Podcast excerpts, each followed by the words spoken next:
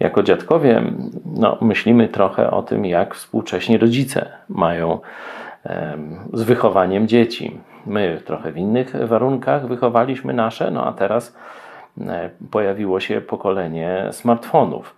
E, I kombinujemy, w jaki sposób e, pomóc rodzicom wyrwać dzieci z tego no, takiego antyrodzinnego, trochę antyrelacyjnego, jeśli chodzi o więzi rodzinne, świata.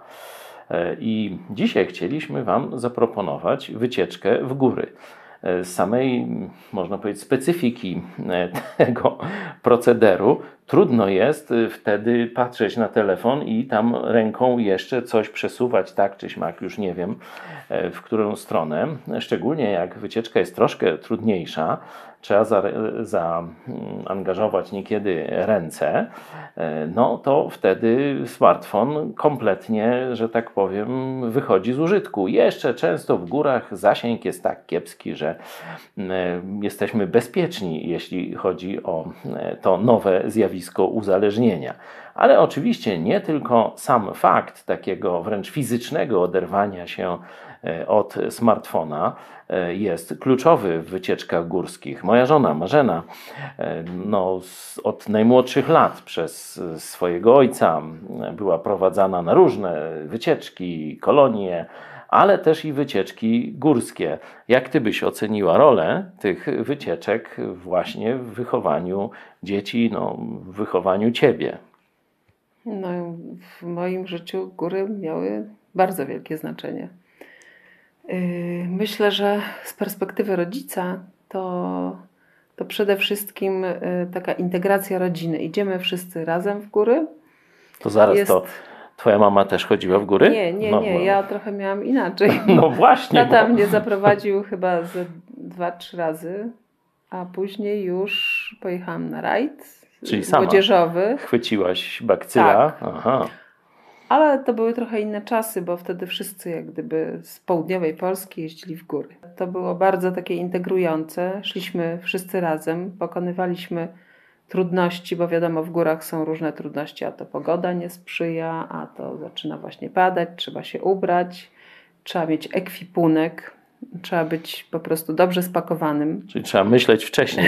trzeba Już myśleć nie da się, wcześniej, to jest też Nie da się właśnie. aplikacji jakiejś ściągnąć w trakcie, tylko albo wziąłeś z domu, albo nie wziąłeś i nie masz. Mhm. I teraz albo ci ktoś pożyczy, albo nie.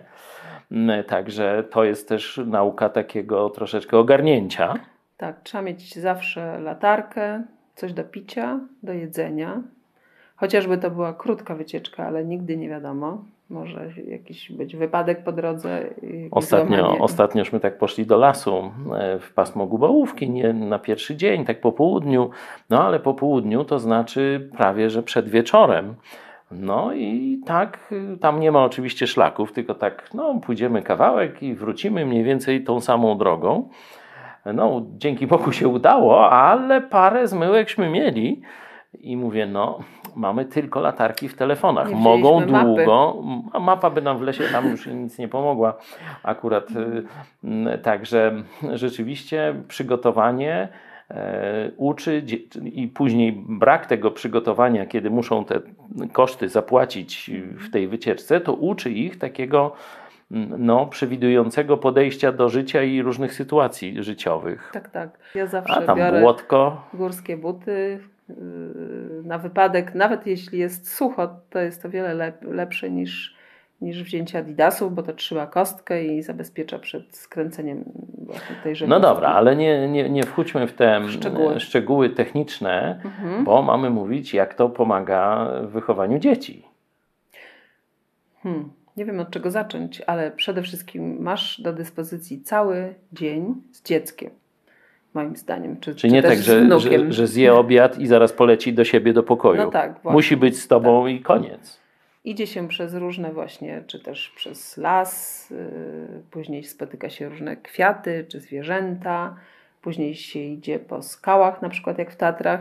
Wtedy możesz yy, rozmawiać z dzieckiem o tym wszystkim, co, co widzi. Czyli można rozwijać jakieś jego zainteresowania, mhm. albo mogą mu się pojawić jakieś zainteresowania, czy to właśnie rodzajami e, kwiatów, czy właśnie może topografią, że zacznie umieć czytać mapę, nie? Że, że tam, jak się to nazywa, ale też jest taki swobodny czas, że można gadać o niczym, ale i o wszystkim. I można do, jest mhm. okazja, że a nuż dotknie się jakiegoś kluczowego tematu. Tak, nie, można nie patrzeć na siebie, iść przed siebie w jednym kierunku. I to też chyba pomaga, moim zdaniem, w rozmowie z nastolatkiem, który ciągle jednak ucieka yy, i trzeba mu zadawać szczegółowe pytania, na przykład naszemu synowi na pytanie, yy, jak tam w szkole było, albo. Dobrze. No zawsze dobrze odpowiada. No. To było trudno mu odpowiadać szczegółowo, a my chcieliśmy jakichś szczegółów, więc musiałam się wysilić i zadawać różne szczegółowe pytania, ale to nie jest trudne, tylko trzeba po prostu wejść jakby y, w kontekst z dzieckiem. Mhm. No jest też ten aspekt ról y, w rodzinie, nie? że trzeba zdecydować, y, dobra, mamy mapę, różne jakieś tego, no ale w pewnym momencie niekiedy trzeba podjąć decyzję w lewo czy w prawo, nie? I kto ma podejmować? Czy komisja, y, powołamy komisję do spraw, czy głosowanie, czy też, no może ktoś tam jest ogarnięty najbardziej w tych sprawach, to nie zawsze musi być ojciec. Akurat w naszej rodzinie, no to tam ja podejmuję takie decyzje, ale potrafię sobie wyobrazić sytuację, że ojciec może być bardzo nieogarnięty topograficznie, no i może mama albo któreś z dzieci ma takie wyczucie y, przestrzenne, pamięta mapę y, i potrafi podjąć właściwą decyzję. W każdym, bądź razie pokazują się i role, i być może nawet nowe jakieś umiejętności, talenty, nie? Mhm. E, ale też widać, dzieci mogą doświadczyć zgodności rodziców, że właśnie się dobrze przygotowali, że w sytuacjach, kiedy e, trzeba podjąć decyzję, no to jedno ustąpi drugiemu, nie? bo to Jeden by tego chciał, wracamy czy nie wracamy, nie? To już ci mapa nie odpowie na to pytanie, nie? Z pogodą też jest, na przykład no dzisiaj byliśmy na pięciogodzinnej wycieczce i miało lać trzy godziny, a, a w ogóle nie padało, nie?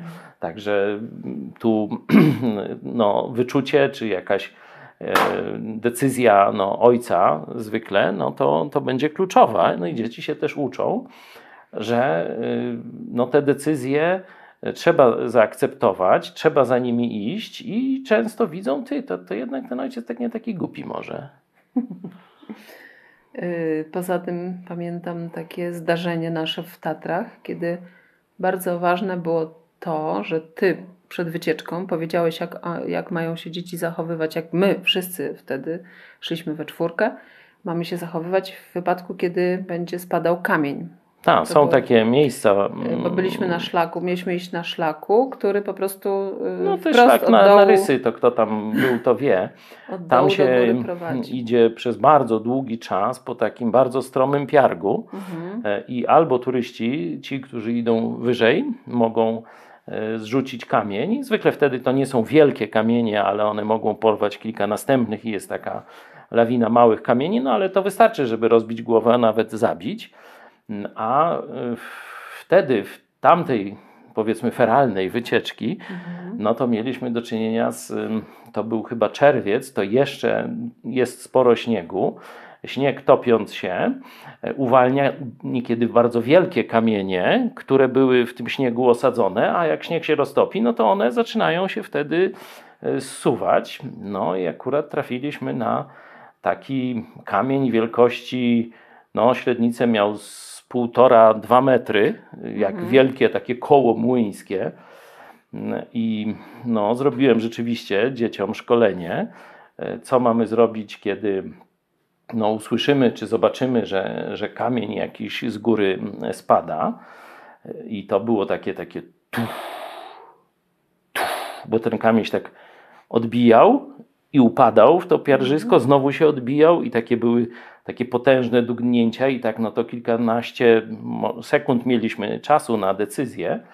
No i była taka no, spora dość wanta skalna i myśmy szybko przylgnęli y, pod spodem. Do, Dzieci się posłuchały tych A zasad, wcześniej, wcześniej właśnie mówiłem, że właśnie w takiej sytuacji trzeba albo pod skałę, y, albo y, gdzieś za jakąś no, grupę kamieni trzeba też obserwować, jak ten kamień leci no i że mają wykonać moje polecenia bezwzględnie wtedy. I oni i na komendę wszyscy pod ten kamień i ten, ten wielki głaz uderzył w ten kamień, przed który, w którym my byliśmy schronieni. Wtedy po raz pierwszy i chyba jedyny w życiu poczułem, poczułem to, co w górach mówi się, bo górale wierzyli, że tam w tych wysokich, y, ta, tych w wysokich Tatrach, w tej partii mm, skalistej, że tam diabły mieszkają. Bo czuć Właśnie, było siarkę. Bo czuć było siarkę, bo rzeczywiście jak taki granit, on ma tam elementy siarki, jak z, z, uderzy y, z wielką siłą jeden o drugi, to normalnie smród, tak jak od zapałkiśmy poczuli wszyscy. Is, może iskry poleciały, czy nie? No, czy, nie, nie, to, to już tam nie wiem, bo my byliśmy schowani, ale na pewno we włosach mieliśmy y, taki mm, no, kawałki tej skały, nie? bo to był taki roz, rozprysk, a myśmy byli no, w odległości półtora, dwa metry od tego miejsca uderzenia i ten smród siarki. Mówię, wow! To ja słyszałem tylko, y, że tak jest, ale nigdy tego nie, nie poczułem, a wtedyśmy poczuli wszyscy. No i to było takie naprawdę z jednej strony mrożące krew w żyłach, doświadczenie, ale z drugiej strony e, taka satysfakcja, że dobrześmy przygotowali dzieci i to uratowało e, być może nam życie, ale też i wdzięczność do Boga, że wow, Boże, to mogło nas nie być y, w ciągu kilku sekund. Akurat w tym momencie, kiedy tam ten kamień spadał, myśmy byli pod tą dużą wantą, więc mieliśmy schronienie, także to też była taka pomoc Boża. Tak, że gdybyśmy byli powiedzmy 15 metrów dalej, to nie zdążylibyśmy się. Mhm. A myśmy akurat tam, nie wiem, czy nie, nawet nie przebierali się. Tak, ja tak stanąłem pod tym kamieniem. Bo właśnie... ja myślałam, że to są pomruki burzy, a to był właśnie ten, ten kamień. kamień. już leciał z tam kilkaset metrów, no może tam mhm. nie, no ze 200 metrów, myślę, że on tak leciał do nas. Także myślę, że też takie zdarzenia no, na pewno zapadły na zawsze w pamięć naszych dzieci, na, naszą też zresztą. Że są zasady uczą, tak, i te zasady, zasad, one... Ale też, że góry są groźne i że góry to jest są groźne, sprawa. ale że te zasady to nie jest zabawa. Nie? Że, że jeśli... To jest też kwestia życia i śmierci mhm. w pewnych momentach. Że też czy te zasady pochodzą z Biblii, czy z doświadczenia życiowego, bo ta, ta akurat zasada pochodziła z, z doświadczenia życiowego, ludzi, którzy chodzili po górach i z takimi sytuacjami się często e, no, zderzyli, e, to te zasady są, żeby nas chronić. I dlatego to nie jest, a mam w nosie zasady, co mnie one obchodzą, nie? Tylko właśnie dzieci mówią, wow, to jakbyśmy nie posłuchali taty i ktoś by stanął, no to już to przecież bez głowy by wyszedł z tego, nie? Na przykład pamiętam jeszcze, jak y, codziennie byłam na takim przejściu y, turystycznym po, po Bieszczadach chyba, czy po Bieszczadach chyba Beskidzie Niskim. Trzeba było codziennie y, rozkładać namiot i się pakować, zbierać chrust na ognisko, gotować obiad i tak dalej. To była świetna nauka. Mhm. No oczywiście tej zaradności, takiej wytrwałości, bo mieliśmy takie dyżury i kiedy przyszedł mój dyżur, no to każdy był padnięty po takiej 8, 10, 9 nieraz godzinnej y, wędrówce, a dyżur musiał się jakoś tam sprężyć, nie położyć się na trawie i leżeć, tylko pójść po chrust, wziąć, rozpalić ognisko znaleźć tak dalej, wodę no. często i tak dalej i zrobić obiad, a Czyli później... poczucie obowiązku. Tak, poczucie takiej, takiego obowiązku i tej wytrwałości, że nawet po takim wielkim wysiłku, co już wymaga wytrwałości w górach, prawda, żeby, żeby pokonywać swój organizm, to, że człowiek jest zmęczony, chciałby położyć się i leżeć, to, to jeszcze takie służenie innym, to w grupie mhm. już y, chodzenie. To ja jeszcze y, dodam. A, ale jeszcze może skończę z, y, z kolei na drugi dzień trzeba było zwinąć namiot i często jak trzeba się gdzieś szybko zebrać, to ja sobie byle wspom wspominam, nie, nie, nie byle jak, yy, wspominam właśnie te, to, że w ciągu tam dwóch minut, czy tam powiedzmy kilku minut, yy, to dochodziliśmy do takiej wprawy coraz większej, trzeba było szybko spakować się, zabrać namiot i pójść już na, na następną wycieczkę. Także to bardzo w życiu mi pomogło, taki, tak, takie szybkie wybieranie się gdzieś, gdziekolwiek. A na koniec mm, powiem Wam o pewnej no, już zależności fizjologicznej, bo dzieci dzisiaj są zblazowane, są takie depresyjne jakieś, nic im się nie chce i tak dalej. Mówię, jak obserwuję gdzieś nastolatki z, z, z jakichś znajomych i tak dalej, to wycieczka w góry odpowiednio długa powoduje nie tylko zwykłe zmęczenie, co też i poprawia kondycję i zdrowie, ale e, wy, wydzielają się tak zwane hormony szczęścia, nie? czyli endorfiny. E, po odpowiednio długiej, tam już nie pamiętam ile godzin, no ale tak myślę, że ze 3-4 godziny mm, takiego wysiłku to już da to zjawisko. E, I wtedy te dzieci, czy ta młodzież, no, wychodzą z tego stanu takiego dekadenckiego, i zaczynają właśnie być jakieś żywsze, rozmowne i tak dalej. To oczywiście tylko na ten wieczór, nie? bo to już na rano to już e, będzie po wszystkim, trzeba następną, ale tylko pokazuje, że jest to e, taki też sposób, żeby spędzić później fajny wieczór, porozmawiać, pograć w jakieś gry e, z, z tymi dziećmi, żeby ten czas z rodzicami przewyższył bodźcem szczęścia ten czas ze smartfonem.